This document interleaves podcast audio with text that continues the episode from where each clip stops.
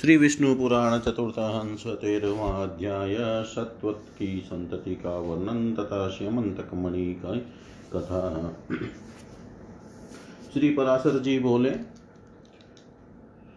सत्वत के भजन भजमान दिव्य अंधक देवावृत महाभोज और वृष्णि नामक पुत्र हुए। भजमान के निमि कृकण और वृष्णि तथा इनके तीन सौतेले भाई सतजीत सहस्रजीत और अयुतजीत थे। ये छह पुत्र हुए, देवावृत के भब्रु नामक पुत्र हुआ। इन दोनों पिता पुत्रों के विषय में यह श्लोक प्रसिद्ध है।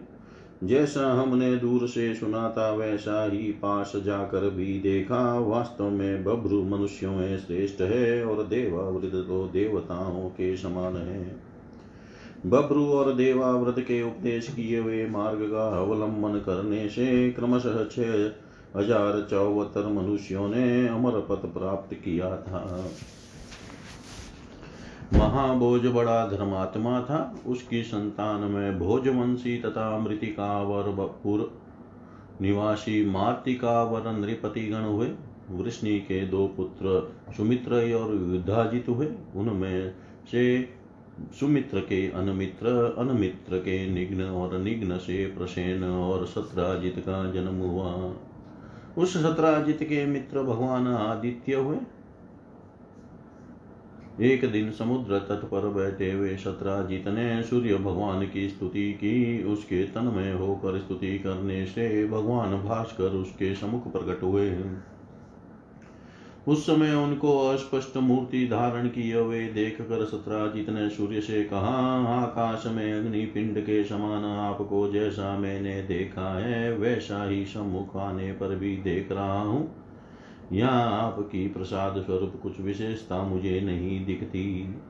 सत्राजित के ऐसा कहने पर भगवान सूर्य ने अपने गले से श्यमंतक नाम की उत्तम महामणि उतार कर अलग रख दी। तब सत्राजित ने भगवान सूर्य को देखा, उनका शरीर किंचित ताम्रवण, अति उज्ज्वल और लघु था, तथा उनके नेत्र कुछ पिंगल वर्ण थे। तदनंतर सत्राजित के प्रणाम तथा स्तुति आदि कर चुकने पर सहसांशु भगवान आदित्य ने उसे कहा, तुम अपना अभिष्ट वर मांगो। सत्राजित ने उस यमन तक मणि को ही मांगा। तब भगवान सूर्य से वह मणि देकर अंतरिक्ष में अपने स्थान को चले गए। फिर सत्राजित ने उस निर्मल मणि रत्न से अपना कंठ सुशोभित होने के कारण तेज से सूर्य के समान समस्त दिशाओं को प्रकाशित करते हुए द्वारका में प्रवेश किया। द्वारकावासी लोगों ने उसे आते देख पृथ्वी का भार उतारने के लिए अंश रूप से अवतीर्ण हुए। मनुष्य रूपधारी आदि पुरुष भगवान पुरुषोत्तम से प्रणाम करके कहा हे भगवान, आपके दर्शनों के लिए निश्चय ही ये भगवान सूर्य देव आ रहे हैं। उनके ऐसा कहने पर भगवान ने उनसे कहा, वे भगवान सूर्य नहीं है, सत्राजित है। यह सूर्य भगवान से प्राप्त हुई श्यमंतक नाम की महामणि को धारण कर यहाँ आ रहा है। तुम लोग अब विश्वस्त होकर इसे देखो। भगवान के ऐसा कहने पर द्वारका वासी उसे उसी प्रकार देखने लगे। सत्राजित ने वह श्यमंतक मणि अपने घर में रख दी। वह मणि प्रतिदिन आठ भार सोना देती थी। उसके प्रभाव से संपूर्ण राष्ट्र में रोग, अनावृष्टि तथा सर्प, अग्नि चोर या दुर्भिक्ष आदि का भय नहीं रहता था। भगवान अच्युत को भी ऐसी इच्छा हुई कि यह दिव्य रत्न जो राजा उग्रसेन के योग्य है, किंतु जातीय विद्रोह के भय से समर्थ होते हुए भी उन्होंने उसे छीना नहीं। शत्राजित को जब यह मालूम हुआ कि भगवान मुझसे यह रत्न मांगने वाले हैं तो उसने लोभवश उसे अपने भाई प्रसेन को दे दिया। किंतु इस बात को न जानते हुए कि पवित्रता पूर्वक धारण करने से तो यह मनी स्वर्ण दान आदि अनेक गुण प्रकट करती है और अशुद्ध अवस्था में धारण करने से घातक हो जाती है। प्रसेन उसे अपने गले में बांधे हुए घोड़े पर चढ़कर मृगया के लिए वन को चला गया। वहाँ उसे एक सिंह ने मार डाला। जब वह सिंह घोड़े के सहित उसे मारकर उस निर्मल मणि को अपने मुँह में लेकर चलने को तैयार हुआ तो उसी समय ऋक्षराज जाम्बवान ने उसे देख कर मार डाला। तदनंतर उस निर्मल मणि रत्न को लेकर जाम्बवान अपनी गुफा में आया और उसे सुकुमार नामक अपने बालक के लिए खिलौना बना दिया। प्रसेन के न लौटने पर सब यादवों में आपस में यह काना फूसी होने लगे। कि कृष्ण इस मणि रत्न को लेना चाहते थे। अवश्य ही इन्होंने उसे ले लिया है। इन्हीं ने उसे ले लिया है। निश्चय यह इन्हीं का काम है। इस लोकापवाद का पता लगने पर संपूर्ण यादव सेना के सहित भगवान ने प्रसेन के घोड़े के चरण चिन्हों का अनुसरण किया और आगे जाकर देखा कि प्रसेन को घोड़े सहित सिंह ने मार डाला है। फिर सब लोगों के बीच सिंह के चरण चिन्ह देख लिए। जाने से अपनी सफ़ाई हो जाने पर भगवान ने, जाने पर भी भगवान ने उन चिन्हों का अनुसरण किया और थोड़ी ही दूरी पर ऋक्षराज द्वारा मारे हुए सिंह को देखा। किंतु उस रत्न के महत्व के कारण उन्होंने जामवान के पद चिन्हों का भी अनुसरण किया और संपूर्ण या, संपूर्ण यादव सेना को पर्वत के तट पर छोड़कर दीक्षराज के चरणों का अनुसरण करते हुए स्वयं उनकी गुफा में घुस गए। भीतर जाने पर भगवान ने सुकुमार को बहलाती हुई धात्री की यह वाणी सुनी। सिंह ने प्रसेन को मारा और सिंह को जामवान ने, हे सुकुमार, तू रो मत, यह श्यमंतक मणि तेरी ही है। यह सुनते, सुनने से श्यमंतक का पता लगने पर भगवान ने भीतर जाकर देखा कि सुकुमार के लिए खिलौना बनी हुई श्यमंतक मणि धात्री के हाथ पर अपने तेज से दे दीप्यमान हो रही है। श्यमंतक मणि की और अभिलाषा पूर्ण दृष्टि से देखते हुए एक विलक्षण पुरुष को वहाँ आया, देख धात्री त्राही त्राही करके चिल्लाने लगी। उसकी आर्तवाणी को सुनकर जाम्बवान क्रोधपूर्ण हृदय से वहाँ आया, फिर परस्पर रोष बढ़ जाने से उन दोनों का इक्कीस दिन तक घोर युद्ध हुआ। पर्वत के पास भगवान की प्रतीक्षा करने वाले यादव सैनिक सात आठ दिन तक उनके गुफा से बाहर आने की वाट देखते रहे, किंतु जब इतने दिनों तक वे उसमें से न निकले तो उन्होंने समझा कि अवश्य ही श्री मधुसूदन इस गुफा में मारे गए, नहीं तो जीवित रहने पर शत्रु के जीतने में उन्हें इतने दिन क्यों लगते? ऐसा निश्चय कर वे द्वारका में चले आए और वहाँ कह दिया कि श्री कृष्ण मारे गए। उनके बंधुओं ने यह सुनकर समय उचित संपूर्ण और द्रोदेही कर्म कर दिए। इधर अति श्रद्धा पूर्वक दिए हुए विशिष्ट पात्रों सहित इनके अन्न और जल से युद्ध करते समय श्री कृष्ण चंद्र के बल और प्राण की पुष्टि हो गई। तथा अति महान पुरुष के द्वारा मर्दित होते हुए उनके अत्यंत निष्ठुर प्रहारों के आघात से पीड़ित शरीर वाले जामवान का बल निराहार रहने से क्षीण हो गया। अंत में भगवान से पराजित होकर जामवान ने उन्हें प्रणाम करके कहा, भगवान, आप तो देवता, सुर, गंधर्व, यक्ष, राक्षस आदि कोई भी, आपको तो देवता सुर गंधर्व, यक्ष, राक्षस आदि कोई भी नहीं जीत सकते। फिर पृथ्वी तल पर रहने वाले अल्प वीर मनुष्य अथवा मनुष्यों के अवयवभूत हम जैसे त्रियक योनिगत जीवों की तो बात ही क्या है? अवश्य ही आप हमारे प्रभु श्री रामचंद्र जी के समान सकल लोक प्रतिपालक भगवान नारायण के ही अंश से प्रकट हुए हैं। जामवान के ऐसा कहने पर भगवान ने पृथ्वी का भार उतारने के लिए अपने अवतार लेने का संपूर्ण वृंतांत उससे कह दिया और उसे प्रीतिपूर्वक अपने से छूकर युद्ध के श्रम से रहित कर दिया। तदनंतर जाम्बवान ने पुनः प्रणाम करके उन्हें प्रश्न किया और घर पर आए हुए भगवान के लिए अर्घ्य स्वरूप अपनी जाम्बवती नाम की कन्या दे दी तथा उन्हें प्रणाम करके मणिरत्न से मन तक भी दे दिया। भगवान अच्युत ने भी उस अति विनित से लेने योग्य न होने पर भी अपने कलंक शोधन के लिए वह मणिरत्न ले लिया और जाम्बवती के सहित द्वारका में आए। उस समय भगवान कृष्ण चंद्र के आगमन से जिनके हर्ष का वेग अत्यंत बढ़ गया है, उन द्वारका वासियों में से बहुत ढली हुई अवस्थाओं वालों में भी उनके दर्शन से के प्रभाव से तत्काल ही मानो नव यौवन का संचार हो गया। तथा संपूर्ण यादव गण और उनकी स्त्रियाँ, अहो भाग्य अहो भाग्य, ऐसा कहकर उनका अभिवादन करने लगी। भगवान ने भी जो जो बात जैसे जैसे हुई थी, वह ज्यो की त्यों यादव समाज में सुना दी और सूत्र सत्राजित को शमंतक मणि देकर मिथ्या कलंक से छुटकारा पा लिया, फिर जामवती को अपने अंतपुर में पहुँचा दिया। सत्राजित ने भी यह सोचकर कि मैंने ही कृष्णचंद्र को मिथ्या कलंक लगाया था डरते डरते उन्हें पत्नी रूप से अपनी कन्या सत्यभामा विवाह दी। उस कन्या को अक्रूर कृतवर्मा और सत्यधनवा आदि यादवों ने पहले वर्ण किया था। अतः श्री कृष्ण चंद्र के साथ उसे विवाह देने से उन्होंने अपना अपमान समझकर सत्राजित से वैर बाँध लिया। तदनंतर अक्रूर और कृतवर्मा आदि ने सतधनवा से कहा यह सत्राजित बड़ा ही दुष्ट है। देखो, इसने हमारे और आपके मांगने पर भी हम लोगों को कुछ भी न समझकर अपनी कन्या कृष्णचंद्र को दे दी।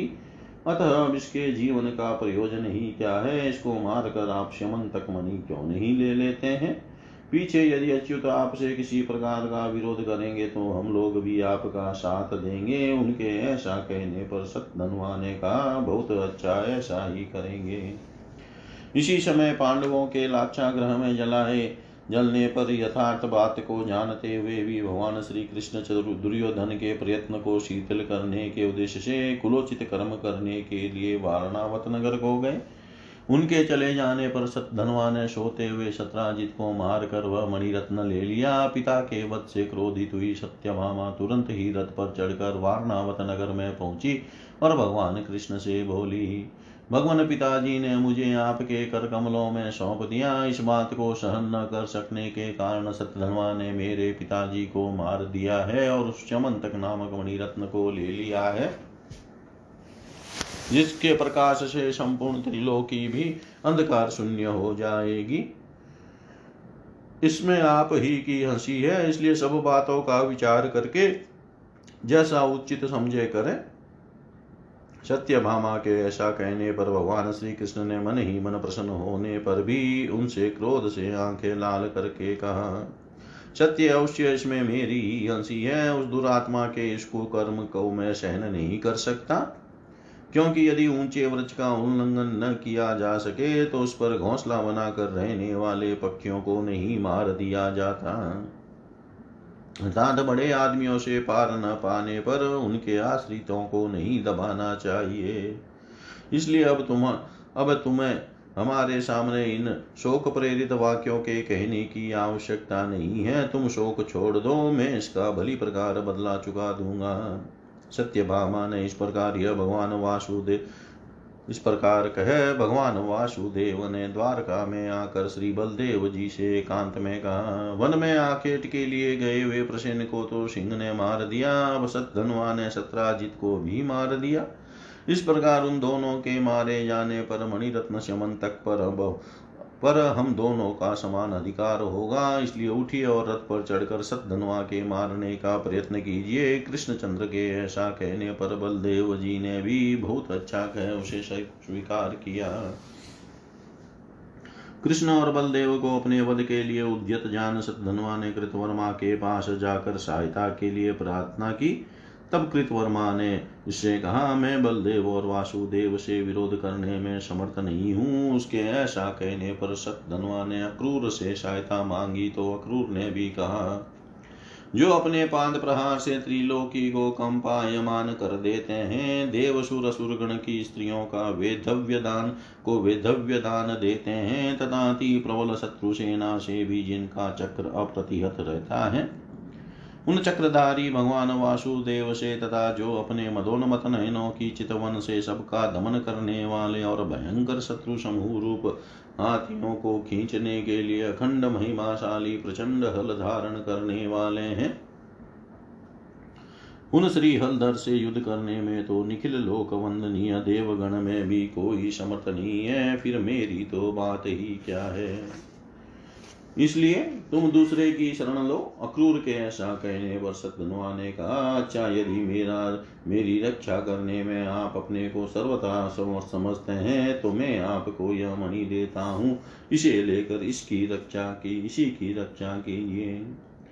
इस पर अक्रूर ने कहा, मैं ऐसे तभी ले सकता हूँ, जबकि अंत काल उपस्थित होने पर भी तुम किसी से भी यह बात न कहो। सतधनवा ने कहा, ऐसा ही होगा। इस पर अक्रूर ने वह मणि रत्न अपने पास रख लिया। तदनंतर सद्धनवा सौ योजन तक जाने वाली एक अत्यंत वेगवती घोड़ी पर चढ़कर भागा और सेव्य सुग्रीव मेघ पुष्प और बलाहक नामक चार घोड़ों वाले रथ पर चढ़कर बलदेव और वासुदेव ने भी उसका पीछा किया। सौ योजन मार्ग पार कर जाने पर पुनः आगे ले जाने से उस घोड़ी ने मिथिला देश के वन में प्राण छोड़ दिए। तब शतधनवा उसे छोड़कर पैदल ही भागा। उस समय श्री कृष्ण चंद्र ने बलभद्र जी से कहा, आप भी रथ में ही रहिए। मैं इस पैदल दौड़ते हुए दुराचारी को पैदल जाकर ही मारे डालता हूँ। यहाँ घोड़ी के मरने आदि दोषों को देखने से घोड़े भयभीत तो हो रहे हैं। इसलिए आप इन्हें और आगे न बढ़ाइएगा। तब बलदेव जी अच्छा ऐसा कहकर रथ में ही बैठे रहे। श्री कृष्णचंद्र ने केवल दो ही कोष तक पीछा कर अपना चक्र फेंक दूर होने पर भी शतधनवा का सिर काट डाला, किंतु उसके शरीर और वस्त्र आदि में बहुत कुछ ढूँढने पर भी जब शमंतक मणि को न पाया तो बलद्र, बलभद्र जी के पास जाकर उनसे कहा, हमने शतधनवा को व्यर्थी मारा, क्योंकि उसके पास संपूर्ण संसार की सारभूत शमंतक मणि तो मिली ही नहीं। यह सुनकर बलदेव जी ने यह समझ कर कि श्री कृष्णचंद्र उस मणि को छिपाने के लिए ही ऐसी बातें बना रहे हैं। क्रोध पूर्वक भगवान वासुदेव से कहा, तुमको धिकार है, तुम बड़े ही अर्थलोलुप हो। भाई होने के कारण ही मैं तुम्हें क्षमा किए देता हूँ। तुम्हारा मार्ग खुला हुआ है, तुम खुशी से जा सकते हो। अब मुझे तो द्वारका से, तुमसे अथवा और सब सगे संबंधियों से कोई काम नहीं है। बस मेरे आगे इन थोती शब्दों का अब कोई प्रयोजन नहीं। इस प्रकार उनकी बात को काट कर बहुत कुछ मानने पर भी, मनाने पर भी वे वहाँ न रुके और विदेह नगर को चले गए। विदेह नगर में पहुँचने पर राजा जनक उन्हें अर्घ्य देकर अपने घर ले आए और वे वहीं रहने लगे। इधर भगवान वासुदेव द्वारका में चले आए, जितने दिनों तक बलदेव जी राजा जनक के यहाँ रहे, उतने दिनों तक धृतराष्ट्र का पुत्र दुर्योधन उनसे गदा युद्ध सीखता रहा। अनंतर बभ्रु और उग्रसेन आदि यादवों के, जिन्हें यह ठीक मालूम था कि कृष्ण ने श्यमन तक मणि नहीं ली है, विदेह नगर में जाकर शपथ पूर्वक विश्वास दिलाने पर बलदेव जी तीन वर्ष पश्चात द्वारका चले में चले आए। अक्रूर जी भगवत ध्यान परायण रहते हुए उस मणि रत्न से प्राप्त सुवर्ण के द्वारा निरंतर यज्ञानुष्ठान करने लगे। यज्ञ दीक्षित क्षत्रिय और वेश्यों के मारने से ब्रह्म हत्या होती है, इसलिए अक्रूर जी सदा यज्ञ दीक्षा रूप कवच धारण ही किए रहते थे। उस मणि के प्रभाव से वासठ वर्ष तक द्वारका में रोग, दुर्भिक्ष, महामारी या मृत्यु आदि नहीं हुए। फिर अक्रूर पक्षीय भोजवंशियों द्वारा सात्वत के परपोत्र शत्रुघ्न के मारे जाने पर भोजों के साथ अक्रूर भी द्वारका को छोड़कर चले गए। उनके जाते ही उसी दिन से द्वारका में रोग दुर्भिक्ष अनावृष्टि और मरी आदि उपद्रव उपद्रव होने लगे। तब गरुड़ ध्वज भगवान कृष्ण, बलभद्र और उग्रसेन आदि यदुवंशियों के साथ मिलकर सलाह करने लगे, इसका क्या कारण है जो एक साथ ही इतने उपद्रव का आगमन हुआ, इस पर विचार करना चाहिए। उनके ऐसा कहने पर अंधक नामक एक वृद्ध यादव ने कहा, क्रूर के पिता स्वफल्क जहाँ जा रहते थे, वहाँ वहाँ दुर्भिक्ष महामारी और अनावृष्टि आदि उपद्रव कभी नहीं होते थे। एक बार काशी राज के देश में अनावृष्टि हुई थी, तब स्वफल्क को वहाँ ले जाते ही तत्काल वर्षा होने लगी। उस समय काशी राज की रानी के गर्भ में एक कन्या रत्न थी। वह कन्या प्रसूति काल के समाप्त होने पर भी गर्भ से बाहर न आई। इस प्रकार उस गर्भ को प्रसव हुए बिना बारह वर्ष व्यतीत हो गए। तब काशी राज ने अपनी उस गर्भ स्थिता पुत्री से कहा, बेटी, तू उत्पन्न क्यों नहीं होती? बाहर आ मैं तेरा मुख देखना चाहता हूँ। अपनी इस माता को तू इतने दिनों से कष्ट दे, क्यों कष्ट दे रही है? राजा के ऐसा कहने पर उसने गर्भ में रहते हुए कहा, पिताजी, यदि आप प्रतिदिन एक गौ ब्राह्मण को दान देंगे तो अगले तीन वर्ष बीतने पर मैं अवश्य गर्भ से बाहर आ जाऊँगी। इस बात को सुनकर राजा प्रतिदिन ब्राह्मण को एक गौ देने लगे। तब उतने समय तीन वर्ष बीतने पर वह उत्पन्न हुई। पिता ने उसका नाम गांधिनी रखा और उसे अपने उपकारक स्वफल्क को घर आने पर अर्घ्य रूप से दे दिया। उसी से स्वफल्क के द्वारा इन अक्रूर जी का जन्म हुआ। इनकी ऐसी गुणवान माता पिता से उत्पत्ति है तो फिर उनके जले जाने से यहाँ दुर्भिक्ष और महामारी आदि उपद्रव क्यों न होंगे? अतः उनको यहाँ ले आना चाहिए। अति गुणवान के अपराध की अधिक जाँच पड़ताल करना ठीक नहीं है। यादव वृद्ध अंधक के ऐसा ऐसे वचन सुनकर कृष्ण उग्रसेन और बलभद्र आदि यादव सफल का पुत्र अक्रूर के अपराध को भुलाकर उन्हें अभय दान देकर अपने नगर में ले आए। उनके वहाँ आते ही श्यमंतक मणि के प्रभाव से अनावृष्टि, महामारी, दुर्भिक्ष सर्प भय आदि सभी उपद्रव शांत हो गए। तब श्री कृष्णचंद्र ने विचार किया, अक्रूर का जन्म गांधिनी के स्व से स्वफल के द्वारा हुआ है। यह तो बहुत सामान्य कारण है, किंतु अनावृष्टि दुर्भिक्ष महामारी उपद्रवों को शांत कर देने वाला इसका प्रभाव तो अति महान है। अवश्य ही इसके पास वह श्यमंतक नामक महामणि है। उसी का ऐसा प्रभाव सुना जाता है। इसे भी हम देखते हैं कि एक यज्ञ के पीछे दूसरा और दूसरे के पीछे तीसरा इस प्रकार निरंतर अखंड यज्ञ अनुष्ठान करता रहता है। और इसके पास यज्ञ के साधन, धन आदि भी बहुत कम है, इसलिए इसमें संदेह नहीं कि इसके पास श्यमंतक मणि अवश्य है। ऐसा निश्चय कर किसी और प्रयोजन के उद्देश्य से उन्होंने संपूर्ण यादवों को अपने महल में एकत्रित किया। समस्त यदुवंशियों के वहाँ आकर बैठ जाने के बाद प्रथम प्रयोजन बताकर उसका उपसंहार होने पर प्रसंगांतर से अक्रूर के साथ प्रयास करते हुए भगवान कृष्ण ने उनसे कहा, हे दान पते जिस प्रकार सतधनवा ने तुम्हें संपूर्ण संसार की सारभूत व श्यमंतक नाम की महामणि सौंपी थी, वह हमें सब मालूम है। वह संपूर्ण राष्ट्र का उपकार करती हुई तुम्हारे पास है तो रहे इसके उसके प्रभाव का फल तो हम सभी भोगते हैं, किंतु ये बलभद्र जी हमारे ऊपर संदेह करते हैं, इसलिए हमारी प्रसन्नता के लिए एक बार उसे दिखला दीजिए। भगवान वासुदेव के ऐसा कहकर चुप हो जाने पर रत्न साथ ही लिए रहने के कारण क्रूर जी सोचने लगे, अब मुझे क्या करना चाहिए, यदि और किसी प्रकार कहता हूँ तो केवल वस्त्रों के ओट में टटोलने पर ये उसे देख ही लेंगे और इनसे अत्यंत विरोध करने में हमारा कुशल नहीं है। ऐसा सोचकर निखिल संसार के कारण स्वरूप श्री नारायण से क्रूर जी बोले, भगवान सतधनवा ने मुझे वह मणि सौंप दी थी, उसके मर जाने पर मैंने यह सोचते हुए बड़ी कठिनाई से इसे इतने दिन अपने पास रखा है कि भगवान आज कल या परसों इसे मांगेंगे। इसकी चौकसी के क्लेश से संपूर्ण भोगों में अनाशक्त चित होने के कारण मुझे सुख का लेश मात्र भी नहीं मिला। भगवान ये विचार करते कि यह संपूर्ण राष्ट्र के उपकार कितने से भार को नहीं उठा सकता, इसलिए स्वयं मैंने आपसे कहा नहीं।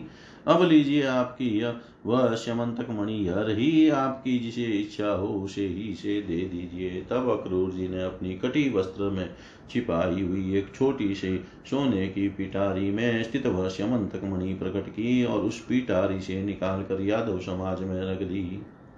उसके रखते ही वह संपूर्ण स्थान उसकी तीव्र कांति से दीप्यमान होने लगा। तब अक्रूर जी ने कहा, मुझे यह मणि सतधनवा ने दी थी। यह जिसकी हो वह ले ले उसको देखने पर सभी यादवों का विस्मय पूर्वक साधु साधु यह वचन सुना गया। उसे देख कर बलभद्र जी ने अच्युत के समान, इस पर मेरा भी अधिकार है। इस प्रकार अपनी कथिक इस पर दिखलाई। तथा यह मेरी ही पैतृक संपत्ति है। इस तरह सत्यभामा ने भी उसके लिए अपनी उत्कट अभिलाषा प्रकट की। बलभद्र और सत्य सत्यभामा को देख कर कृष्णचंद्र ने अपने को बैल और पहिए के बीच में पड़े हुए जीव के समान दोनों ओर से संकट ग्रस्त देखा और समस्त यादवों के सामने वे अक्रूर जी से बोले, इस मणि रत्न को मैंने अपनी सफ़ाई देने के लिए ही इन यादवों को दिखवाया था। इस मणि पर मेरा और बलभद्र जी का तो समान अधिकार है और सत्यभामा की यह पैतृक संपत्ति है। और किसी का इस पर कोई अधिकार नहीं है। यह मणि सदा सुधर ब्रह्मचर्य आदि गुण युक्त रहकर धारण करने से संपूर्ण राष्ट्र का हित करती है और अशुद्ध अवस्था में धारण करने से अपने आश्रय दाता को भी मार डालती है। मेरे सोलह हज़ार स्त्रियाँ भी इसलिए, स्त्रियाँ हैं इसलिए मैं इसके धारण करने में समर्थ नहीं हूँ, इसीलिए सत्यभामा भी इसको कैसे धारण कर सकती है? आर्य बलभद्र को भी इसके कारण से मदिरा पाना आदि संपूर्ण भोगों को त्यागना पड़ेगा। इसलिए हे दान पते ये यादव गण बलभद्र जी, में और सत्यभामा सब मिलकर आपसे प्रार्थना करते हैं कि इसे धारण करने में आप ही समर्थ हैं। आपके धारण करने से यह संपूर्ण राष्ट्र का हित करेगी, इसलिए संपूर्ण राष्ट्र के मंगल के लिए आप ही इसे पूर्ववत धारण कीजिए। इस विषय में आप और कुछ भी न कहें। भगवान के ऐसा कहने पर दानपति अक्रूर जी अक्रूर ने जो आज्ञा कह, वह महारत्न ले लिया। तब से अक्रूर जी सबके सामने उस अति दीप्यमान मणि को अपने गले में धारण कर सूर्य के समान किरण जाल से युक्त होकर विचरने लगे। भगवान के मिथ्या कलंक शोधन रूप इस प्रसंग का जो कोई स्मरण करेगा, उसे कभी थोड़ा सा भी मिथ्या कलंक न लगेगा। उसकी समस्त इंद्रियाँ समर्थ रहेगी, तथा वह समस्त पापों से मुक्त हो जाएगा। इति श्री विष्णु पुराणे चतुर्थे अंशे त्रयोदशोऽध्याय सर्वं श्री शां सदाशिवार्पणमस्तु ॐ विष्णवे नम, ॐ विष्णवे नमः, ॐ विष्णवे नमः। श्री विष्णु पुराण चतुर्थ अंश, अनमित्र और श्री विष्णु पुराण चतुर्थांश चौदवा अध्याय, अनमित्र और अंधक के वंश का वर्णन श्री पराशरुवाच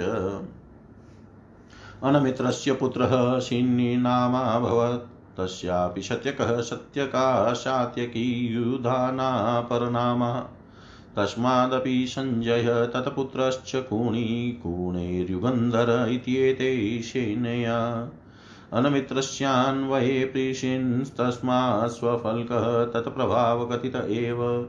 स्वफल्कस्यान्यकनीया चित्रको नाम भ्राता।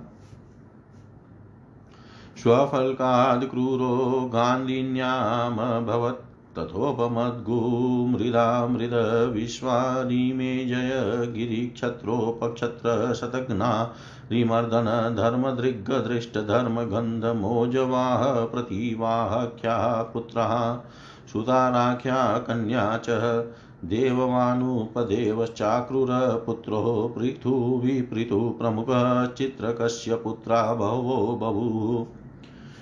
बहवो बभूः कुकुरभजमानशुचिकम्बलबहिशाख्यास्तथान्धकस्य चत्वार पुत्रः कुकुराद्धृष्टतस्माच्च कपोत्तरोमा ततश्च विलोमा तस्मादपि तुम्बुरुषकोऽभवदनुसंज्ञश्च अनोरानकदुन्दुभिः ततश्चाभिजिदभिजितः पुनर्वसु। तस्याप्याहुकाहुकी च कन्यः आहुकस्य देवोग्रसे देवकोग्रसेनो द्वौ पुत्रौ देववानुपदेव सह देवो देवरक्षितदेवकस्य चत्वार पुत्रः तेषां मृगदेवोपदेवा, देवरक्षिता श्रीदेवा शान्तिदेवा सह देवा देवकी च सप्तभगिन्य। ताश्च सर्वा वसुदेव उपये मे उग्रसेनस्यापि कंसन्यग्रोध सुनामान्। काव्यशङ्ककुशु भूमिराष्ट्रपालयुधः तुष्टिसुतुष्टिमतसंज्ञां पुत्रः बभूव। कंसा कंसवती सूतनुराष्ट्रपालिका चोग्रसेनस्य तनुजा कन्याः। भजमाना च विदुरतः पुत्रो भवतः विदुरथाचुरसुराचमी शमिनः प्रतीक्षत्रः तस्मात् स्वयं भोजस्ततश्च दिकः। तस्यापि कृतवर्मशतधनुर्देवाहर्देवगर्भाद्या पुत्रः बभूव देवगर्भस्यापि सुरः। सुरस्यापि मारिषा नाम पत्न्य भवत तस्यां चाशोदशपुत्रान् जनयन् वसुदेवपूर्वान् वसुदेवस्य जातमात्रस्येव तद्गृहे भगवदंसावतारमव्याहतदृष्ट्या पश्यद्भिः देवे दिव्यानकदुन्दुभयो वादिता ततश्चाशावानकदुन्दुभिः संज्ञामवाप तस्य च देवभागदेवस्रवोऽष्टककचुक्रः वत्सधारकः सृञ्जयश्यामशमिकः गण्डुसंज्ञा नवभ्रातरो भवनः। वृथा श्रुतदेवा श्रुतकीर्ति श्रुतस्रवा राजादिदेवी च वसुदेवादीनां पञ्चभगिन्योऽभवन् सुरस्य कुन्तीर्नाम सखाभवत् तस्मै चापुत्राय पृथामात्मजां विधिना शुरो दत्तवान्। तां च पाण्डुरुवाह। तस्यां च धर्मालीलेन्द्रे युधिष्ठिरभीमसेनार्जुनः ख्यास्त्रय पुत्रा समुत्पादिता पूर्वमेवानुनायाञ्च भगवता भास्वता कानिनकर्णो नाम पुत्रोऽजन्यतः तस्या च सपत्नी मातृनामाभूतः तस्यां च नासत्यदस्राभ्यां नकुलस देवो पाण्डोः पुत्रो जनितो। श्रुतदेवां तु वृद्धर्मा नाम कारुषोपयेमे तस्यां च दन्तवक्रो नाम महाशुरो जज्ञे। श्रुतकीर्तिमपि केकयराज उपयेमे। तस्यां च सन्त हृदनादय केकया पञ्चपुत्रा बभूव। राजादिदेव्यामावन्त्यो विन्दानुविन्दो जज्ञाते। श्रुतस्रव समपि चेदिराजोदमघोषनामोपयेमे तस्यां च शिशुपालमुत्पादयामास। स वा पूर्वमुप्युदारविक्रमो दैत्या हिरण्यकशिपुरभवतः। यश्च भगवतः सकललोकगुरुणा नरसिंहेन घातित पुनरपि अक्षय वीर्यशौर्यसम्पत्पराक्रमगुणसमाक्रान्तसकलत्रैलोक्येश्वरप्रभावो दशाननो नाम भूत बहुकालोपभुक्त भगवत्सकाशावाप्तशरीरपातोद्भव पुण्यफलो भगवता राघवरूपिणा सोऽपि निधनमुपपादित पुनश्चेदिराजस्य दमघोषस्यात्मजः शिशुपालनामाभवत् शिशुपाल त्वेऽपि भगवतो भूमा रावतारणायावतीर्णा शस्यपुण्ड्रीकनयनाख्यस्योपरि द्वेषानुबन्धमतिरातराञ्चकार। भगवता च स निधनमुपनीतस्तत्रैव परमात्मभूते मनस एकाग्रतया सायुज्यमवाप। भगवान् यदि प्रसन्नो यथाभिलषितं ददाति तथा अप्रसन्नोऽपि निघ्नन् दिव्यमनुपमं स्थानं प्रयच्छति। दिव्यमनुपमं स्थानं प्रयच्छति।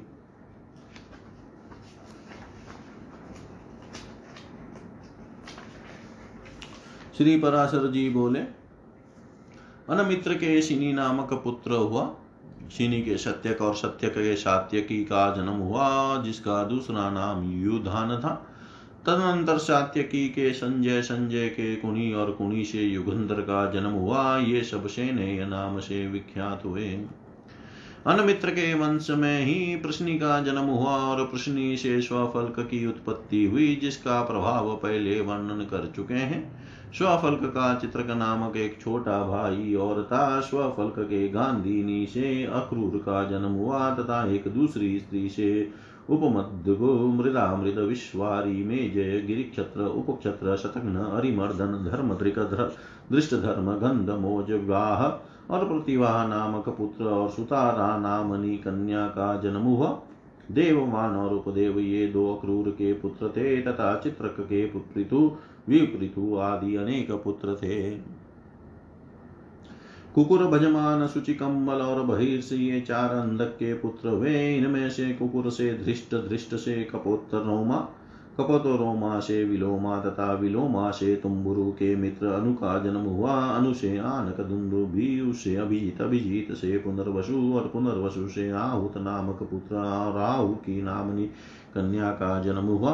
आहुक के देवक और उग्रसेन नामक दो पुत्र वे उनमें से देव, देवक के देववान, उपदेव सहदेव और देवरक्षित नामक चार पुत्र वे इन चारों की की वृक देवा उपदेवा देव रक्षिता श्री देवा शांति देवा सहदेवा और देव की ये सात भगिनिया थी। ये सब वसुदेव जी को विवाही गई थी। उग्रसेन के सभी उग्रसेन के भी कंस न्यग्रोध, सुनामान काव्य शंकु सुभूमि राष्ट्रपाल युद्ध तुष्टि और सुतुष्टि मान नामक पुत्र तथा कंसा कंसवती सुतनु और राष्ट्रपाली का नाम की कन्याएँ हुई। भजमान का पुत्र विदुरथ हुआ। विदुरथ के सूर सूर के शमी शमी के प्रतिक्षत्र प्रतिक्षत्र के स्वयं भोज स्वयं भोज के हल्दीक, तथा हल्दी के कृतवर्मा शतधनवा देवा और स देवगर्भ आदि पुत्र वे देवगर्भ के पुत्र सूरसेन थे। सूरसेन की मारिशा नाम की पत्नी थी। उसने उन्होंने वासुदेव आदि दस पुत्र उत्पन्न किए। वसुदेव के जन्म लेते ही देवताओं ने अपना अव्याहत दृष्टि से यह देख कर कि इनके घर में भगवान अंशावतार लेंगे। आनक और भी आदि बाजे बजाए थे। इसलिए इनका नाम आनक भी हुआ। इनके देव भाग देव सर्वाष्टक चुक्र वत्स धारक संजय, श्याम, शमिक और गंडुस नामक नौ भाई थे। तथा इन वासुदेवादि दस भाइयों प्रीता भाइयों की पिता श्रुत देवा, श्रुत कीर्ति, श्रुत सर्वा और राजादि देवी ये पाँच बहनें थी। सूरसेन के कुंती नामक एक मित्र थे। वे निसंतान थे। अतः सूरसेन ने तथक विधि से उन्हें अपनी पुत्रिता नामक कन्या दे दी। उसका राजा पांडु के साथ विवाह हुआ। उसके धर्म वायु और इंद्र के द्वारा क्रमशः युधिष्ठिर, भीमसेन और अर्जुन नामक तीन पुत्र हुए। इनके पहले इसके अविवाहिता अवस्था में ही भगवान सूर्य के द्वारा कर्ण नामक एक कानिन पुत्र और हुआ था। इसकी माद्री नाम की एक सपत्नी थी। उसके अश्विनी कुमारों द्वारा नकुल और सहदेव नामक पांडु के दो पुत्र हुए। सूरसेन की दूसरी कन्या श्रुत देवा का कारुष नरेश वृद्धर्मा से विवाह हुआ था उसने दंत वक्र नामक महादित्य उत्पन्न किया श्रुत कीर्ति को के कह राज ने विवाह था उससे के कह नरेश के संतर्दन आदि पाँच पुत्र वे राजादि। देवी से अवंती देशीय विंद और अनुविंद का जन्म हुआ। श्रुत श्रावा का भी चेदी राज दम घोष ने पाणी ग्रहण किया। उससे शिशुपाल का जन्म हुआ। पूर्व जन्म में यह अतिशय पराक्रमी हिरण्य कशिपु नामक देत्यों का मूल पुरुष हुआ था, जिसे सकल लोक युक्त लोक गुरु भगवान नरसिंह ने मारा था। तदनंतर वह अक्षय, वीर्य, शौर्य, संपत्ति और पराक्रम आदि गुणों से संपन्न तथा समस्त त्रिभुवन के स्वामी इंद्र के भी प्रभाव को दबाने वाला दशानन हुआ। स्वयं भगवान के हाथ से ही मारे जाने के पुण्य से प्राप्त हुए नाना भोगों को यह बहुत समय तक भोगते हुए अंत में राघव रूपधारी भगवान के द्वारा मारा गया। उसके पीछे यह चेदी राज दम घोष का पुत्र शिशुपाल हुआ। शिशुपाल होने पर भी वह भूभार हरण के लिए अवतीर्ण हुए। भगवान अंश रूप भगवान पुंडरिकाक्ष में अत्यंत द्वेष बुद्धि करने लगा।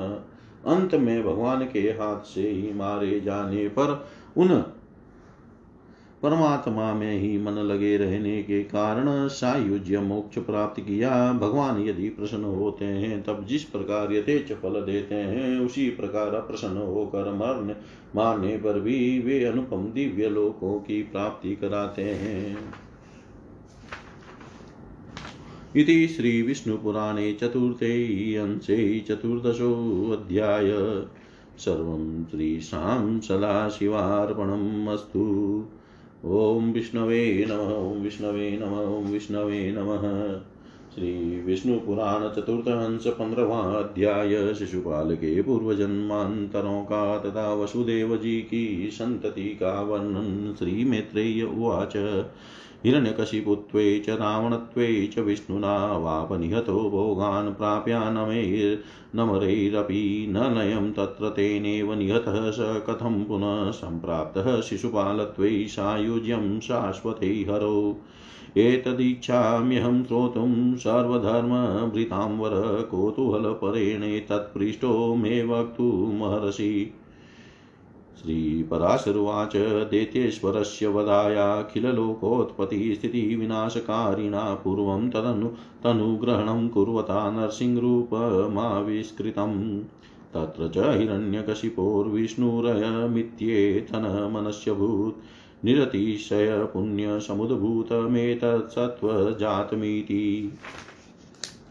रज उद्रेकप्रेरिताग्रहमतिस्तद्भवान्। भवनायोगा ततोऽवाप्तवधहेतुकी नीरस निरतिशयामेवाखिल त्रैलोक्याधिक्यधारिणीं दशाननत्वे भोगसम्पदमवाप। न तु स तस्मिन्नदिनिधने परब्रह्मभूते भगवन्त्यनालम्बिनी कृते मनसतलयमवाप। एवं दशाननत्वेऽप्यनङ्गपराधीनतनया जानकी समासक्तचेतसा भगवता दासरथीरूपधारिणा हतस्य तद्रूपदर्शनमेवासितः। नायमच्युत इत्याशक्तिविपद्यन्तोऽन्तःकरणे मानुषः बुद्धिरेव केवलमस्याभूत। पुनरप्यच्युतविनिपातमात्रफलमखिलभूमण्डल श्लाघ्य चेदिराजकुले जन्म अव्याहतेश्वर्यं शिशुपालत्वेऽप्यपाप। तत्र त्वखिलानामेव स भगवन्नाम्नां त्वङ्कारकारणमभवत् ततश्च तत्कालकृतानां तेषामशेषाणामेवाच्युतनाम्ना मनवरतमनेकजन्मसु वर्धितः विद्वेषानुबन्धिचितो विनिन्द सन्तर्जान् जनादिषु चारणमकरोत्। तचरु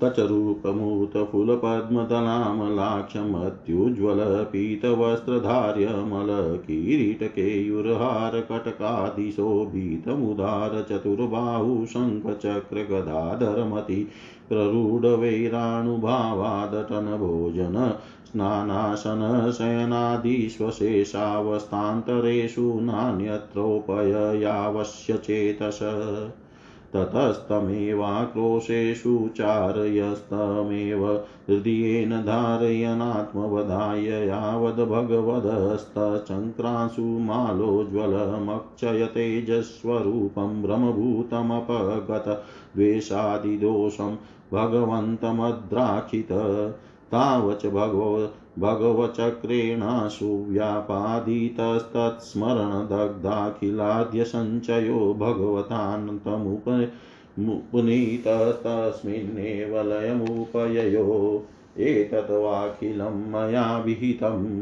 अयं हि भगवान् कीर्तिश्च संस्मृतश्च द्वेषानुबन्धेनापि अखिलसुरासुरादिदुर्लभं फलं प्रयचति किमुत सम्यग् भक्तिमता नीति। वसुदेवस्य त्वानकदुन्दुभे पौरविरोहिणी मदिरा भद्रा देवकी प्रमुखा भव्यपत्न्योऽभवन् बलभद्रषठसारणदुर्मदा दिनपुत्रान् रोहिण्यामानकदुन्दुभिरुत्पादयामास बलदेवोऽपि रेवत्यामविष्टोन्मुखो पुत्रावजनयत् साष्टिमाष्टिशिशु सत्यधृती प्रमुखा शारणात्मजा भद्राश्वभद्रबाहुर्दुर्दमभूताद्यारोहिण्याकुलजा नन्दोपनन्दकृतकाद्या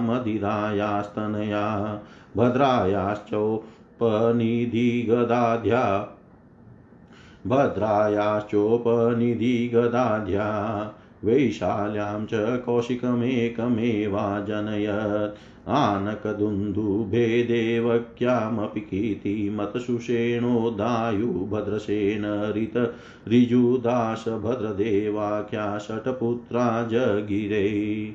ताश्च सर्वानेव कंसोद्घाटितवान् अनन्तरं च सप्तमं गर्भमर्धरात्रे योग योगनिद्रारोहिण्या जठरमाकृष्य नीतवती कृष्णचाशावपि सङ्कर्षणाख्यामगमत् ततश्च सकलजगन्महातरुमूलभूतो भूतभविष्यदादि सकलसुरासुरमुनिजनमन साम्प्यगोचरोऽब्जभवप्रमुखेरनल नलमुखे प्रणम्यावनिभारहरणाय प्रसादितो भगवाननादिबध्यनिधनो देवकी गर्भ अवतार वासुदेव तत्प्रसादविवर्धमानो रुमहिमा च योगनिद्रानन्दगोपपत्न्या यशोदाया गर्भमदिति मधिष्ठितवती सुप्रसन्नादित्यचन्द्रादिग्रहमव्यालादिभयं स्वस्थमानसमखिल मे वेतञ्जगदपास्ताधर्ममभवतस्मै च पुण्डरीकनयने जायमाने, जातेन च तेनाखिलमेवेत तत्सन्मार्गवती जगदक्रियत। भगवतोऽप्यत्र मत्र्यलोके अवतीर्णस्य षोडशसहस्राण्येकोत्तरशताधिकानि भार्याणां भवन् तासां च रुक्मणी सत्यभामा जाम्बवती चारुहासिनी प्रमुखा ह्यष्टो पत्न्यप्रधाना बभुव। तासु चाष्टावयुतानि लक्ष्यं च पुत्राणां भगवानखिलमूर्तिनादिमान् जन यत् तेषां च प्रद्युम्नचारुदेष्णसाम्बा दयस्त्रयो दश प्रधाना प्रद्युम्नोऽपि रुक्मणिस्तनयां रुक्म रुक्मवती नामोपयेमे तस्यामनिरुद्धो जज्ञै अनिरुद्धोऽपि रुक्मणी एव पौत्रीं सुभद्रां नामोपयेमे तस्यामस्य वज्रो जज्ञै वज्रस्य प्रतिबाहुस्तस्यापि सुचारु एवमनेक शतसहस्रपुरुषसङ्ख्यस्य यदुकुलस्य पुत्रसङ्ख्या।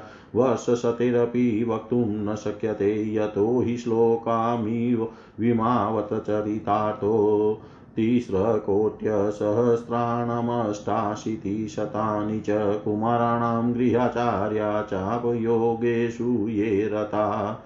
सङ्ख्यानां यादवानां कः करिष्यति महात्मनां यत्रायुतानां युतलक्ष्येनास्ते सदाहुक देवासुरै ये तु देतयासु महाबल उपनास्ते मनुष्येषु जनोपद्रवकारिण तेषामुत्सादनार्थाय भुवि देवाय दोकुले अवतीर्णा कुलशतं यत्रिकाभ्यधिकं द्विज विष्णुस्तेषां प्रमाणे च प्रभु त्वे च व्यवस्थितः निदेशस्थायिनस्तस्य ववृधु सर्वयादव इति प्रसूतिं वृष्णीनां यः शृणोति नरः सदा स सर्वे पातके मुक्तो विष्णुलोकं प्रपद्यते। स सर्वे पातकैर्मुक्तो विष्णुलोकं प्रपद्यते इति श्रीविष्णुपुराणे चतुर्थे अंशे पञ्चदशोऽध्याय सर्वं श्रीशां सदाशिवार्पणम् अस्तु।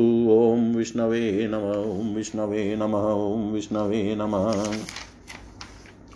श्री मैत्रेय जी बोले, भगवान पूर्व जन्म में हिरण्यकशिपु और रावण होने पर शिशुपाल ने भगवान विष्णु के द्वारा मारे जाने से देव दुर्लभ भोगों को तो प्राप्त किया था, किंतु यह उनमें लीन नहीं हुआ।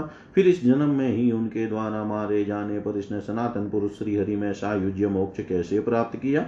हे समस्त धर्मात्माओं, में श्रेष्ठ मुनिवर, यह बात सुनने की मुझे बड़ी ही इच्छा है। मैंने अत्यंत कुतूहल वसा होकर आपसे यह प्रश्न किया है। कृपया इसका निरूपण कीजिए। श्री पराशर जी बोले, प्रथम जन्म में दैत्यराज हिरण्यकशिपु का वध करने के लिए संपूर्ण लोकों की उत्पत्ति, स्थिति और नाश करने वाले भगवान ने शरीर ग्रहण करते समय नरसिंह रूप प्रकट किया था। उस समय हिरण्यकशिपु के चित्त में यह भाव नहीं हुआ था कि ये विष्णु भगवान है। केवल इतना ही विचार हुआ कि यह कोई निरतिशय पुण्य समूह से उत्पन्न हुआ प्राणी है। रजोगुण के उत्कर्ष से प्रेरित हो उसकी मति उस विपरीत भावना के अनुसार दृढ़ हो गई, अतः उसके भीतर ईश्वरीय भावना का योग न होने के से भगवान के द्वारा मारे जाने के कारण ही रावण का जन्म लेने पर उसने संपूर्ण त्रिलोकी में सर्वाधिक भोग संपत्ति प्राप्त की।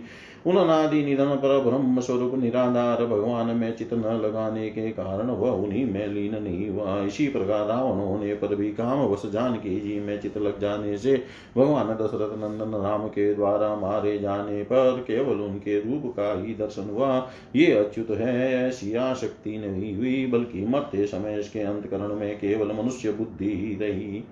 फिर से अच्युत के द्वारा मारे जाने के फल स्वरूप इसने संपूर्ण भूमंडल में प्रशंसित चेदी राज के कुल में शिशुपाल रूप से जन्म लेकर भी अक्षय ऐश्वर्य प्राप्त किया। उस जन्म में वह भगवान के प्रत्येक नामों में तुच्छता की भावना रखने लगा। उसका हृदय अनेक जन्मों के द्वेशानुबंधन से युक्त था, अतः वह उनकी निंदा और तिरस्कार आदि करते हुए भगवान के संपूर्ण समय अनुसार लीलाकृत नामों का निरंतर उच्चारण करता था।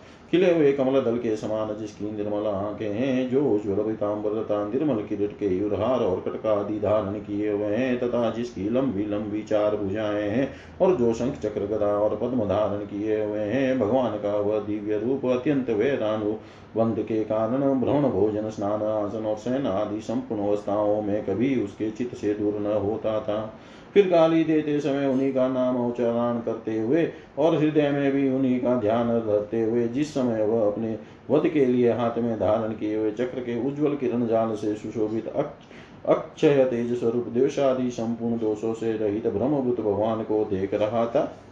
उसी समय तुरंत भगवत चक्र से मारा गया। भगवत स्मरण के कारण संपूर्ण पाप राशि के दग्ध हो जाने से भगवान के द्वारा उसका अंत हुआ और वह उन्हीं में लीन हो गया। इस प्रकार इस संपूर्ण रहस्य का मैंने तुमसे वर्णन किया। हो, ये भगवान तो द्वेषानुबंध के कारण भी कीर्तन और स्मरण करने से संपूर्ण देवता और असुरों को दुर्लभ परम फल देते हैं। फिर सम्यक शक्ति भक्ति संपन्न पुरुषों की तो बात ही क्या है? आनक दुन्दु भी वसुदेव जी के पौर हुई।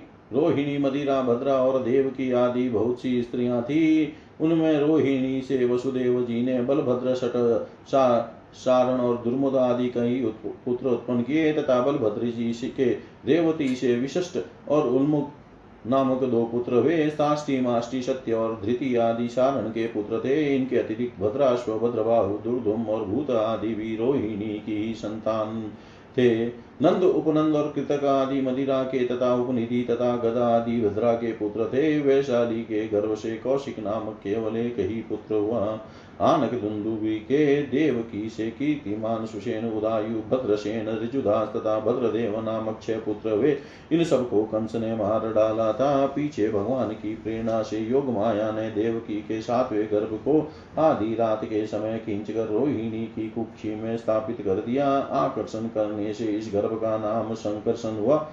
तदनंतर संपूर्ण संसार रूपों वृक्ष के मूल स्वरूप, भूत भविष्य और वर्तमान कालीन संपूर्ण देवसुर और मुनिजन की बुद्धि के अगम्य तथा ब्रह्म और अग्नि आदि द्वैताओं द्वारा प्रणाम करके भू बार हरण के लिए प्रसन्न किए गए आदि मध्य और अंतहीन भगवान वासुदेव ने देव की के गर्भ से अवतार लिया तथा उन्हीं की कृपा से बड़ी हुई महिमा वाली योग निद्रा भी नंद गोप की पत्नी यशोदा के गर्भ में स्थित हुई। उन कमल ने भगवान के प्रकट होने पर यह संपूर्ण जगत प्रसन्न हुए। सूर्य, चंद्र आदि ग्रहों से संपन्न सर्पादि के भय से शून्य धर्मादि से रहित तथा स्वचित स्वस्थ चित हो गया। उन्होंने प्रकट होकर इस संपूर्ण संसार को सन्मार्गावलंबी कर दिया। इस मत्रिय लोक में अवतीर्ण हुए भगवान की सोलह हज़ार एक सौ एक रानियाँ थी। उनमें रुक्मणी, सत्यभामा जामवती और चारु हासिनी आदि आठ प्रमुख थी। अनादि भगवान अखिल मूर्ति ने उनमें से एक लाख अस्सी हज़ार पुत्र उत्पन्न किए। उनमें से प्रद्युम्न चारु देशन और सांब आदि तेरह पुत्र प्रधान थे। प्रद्युम्न ने भी रुक्मणी की पुत्री रुक्मती से रुक्मी की पुत्री रुक्मवती से विवाह किया। उससे अनिरुद्ध का जन्म हुआ। अनिरुद्ध ने भी रुक्मी की पौत्री सुभद्रा से विवाह किया था। उससे वज्र हुआ, वज्र का पुत्र प्रतिबाहु तथा प्रतिबाहु का सुचारु था। इस प्रकार सैकड़ों हज़ारों, हज़ार पुरुषों की संख्या वाले यदुकुल की संतानों की गणना सौ वर्ष भी नहीं की जा सकती, क्योंकि इस विषय में ये दो श्लोक चरितार्थ हैं। जो गृहाचार्य यादव कुमारों को धनुर्विद्या की शिक्षा देना, देने में तत्पर रहते थे, उनकी संख्या तीन करोड़ अठासी लाख थी। फिर उन महात्मा यादवों की गणना तो कर ही कौन सकता है? जहाँ हज़ारों और लाखों की संख्या में सर्वदा यदुराज उग्रसेन रहते थे। देवासुर संग्राम में जो महाबली दैत्यगण मारे गए थे, वे मनुष्य लोक में उपद्रव करने वाले राजा लोग होकर उत्पन्न हुए। उनका नाश करने के लिए देवताओं ने यदुवंश में जन्म लिया, जिसमें कि एक सौ एक कुल थे। उनका नियंत्रण और स्वामित्व तो भगवान विष्णु ने ही किया। वे समस्त यादव गण उनकी आज्ञा अनुसार वृद्धि को प्राप्त हुए। इस प्रकार जो पुरुष इस वृष्णि वंश की उत्पत्ति के विवरण को सुनता है, वह संपूर्ण पापों से मुक्त होकर विष्णु लोक को प्राप्त कर लेता है। इति श्री विष्णुपुराणे चतुर्थे अंशे पञ्चदशोऽध्याय सर्वं श्रीशां सदाशिवार्पणमस्तु। ॐ विष्णवे नम ॐ विष्णवे नम ॐ विष्णवे नमः। श्री विष्णु पुराण चतुर्थंश सोलवाध्याय तुर्वशुके वंश का वर्णन श्री पराशरुवाच इत्येष समासतस्ते यदुर्वंश कथितः अथ तुर्वशो वंशमवधारय तुर्वशोर्वग्निरात्मजः वग्निर्भोगात् भानुस्ततश्च त्रयीशानुस्तस्माच्च करन्धमस्तस्यापि मरुतः। सोऽनपत्यो भवतः ततश्च पौर्वं दुष्यतं पुत्रमकल्पयतः। एवं यातिशापात् ध्वंसः पौरवमेष वंशसमाश्रितं, पौरवमेव वंशसमाश्रितवान्। श्री पराशर जी बोले इस प्रकार मैंने तुमसे संक्षेप में यदु के वंश का वर्णन किया। अब तुर्वसु वंश के वंश का वर्णन सुनो। तुर्वसु का पुत्र वग्निता वग्नि का भार्ग भार्ग का भानु भानु का त्रयीशानु त्रयीशानु का करंदम करंदम का पुत्र मरुत था। मरुत निसंतान था, इसलिए उसने पुरुवंशीय दुष्यंत को पुत्र रूप से स्वीकार कर लिया। इस प्रकार यह आति के साप से तुर्वसु के वंश ने पुरुवंश का ही आश्रय लिया। इति श्रीविष्णुपुराणे चतुर्थे अंशे षोडशोऽध्याय सर्वं श्रीशां सदाशिवार्पणमस्तु ॐ विष्णवे नम, ॐ विष्णवे नम, ॐ विष्णवे नमः। श्री विष्णु पुराण चतुर्थंश सत्रवाध्याय ध्रुव्यं वंश श्री श्रीपराशरुवाच ध्रुयोस्तु तनयो बभ्रु बभ्रोस्तेस्तु बभ्रो सेतुः, सेतुपुत्र आरब्धनामा आरब्धस्यात्मजो गान्धारो गान्धारस्य धर्मो धर्माद् घृतः घृताद् दूर्धमस्ततः प्रचेता, प्रचेतस पुत्र शतधर्मो, बहुलानां मलेच्छानामुदीच्यानामाधिपत्यमकरोत् श्री पराशर जी बोले द्रुम का पुत्र बब्रू था बब्रू का सेतु सेतु का आरब्ध आरब्ध का गांधार गांधार का धर्म धर्म का घृत घृत का दुर्दुम दुर्दुम का प्रचेता तथा प्रचेता का पुत्र सतधर्म हुआ था उसने उत्तरवर्ती बहुत से मलेच्छों का आधिपत्य किया। इति श्रीविष्णुपुराणे चतुर्थे अंशे सप्तदशोऽध्याय। सर्वं श्रीशां सदाशिवार्पणम् अस्तु। ॐ विष्णवे नम ॐ विष्णवे नम ॐ विष्णवे नमः।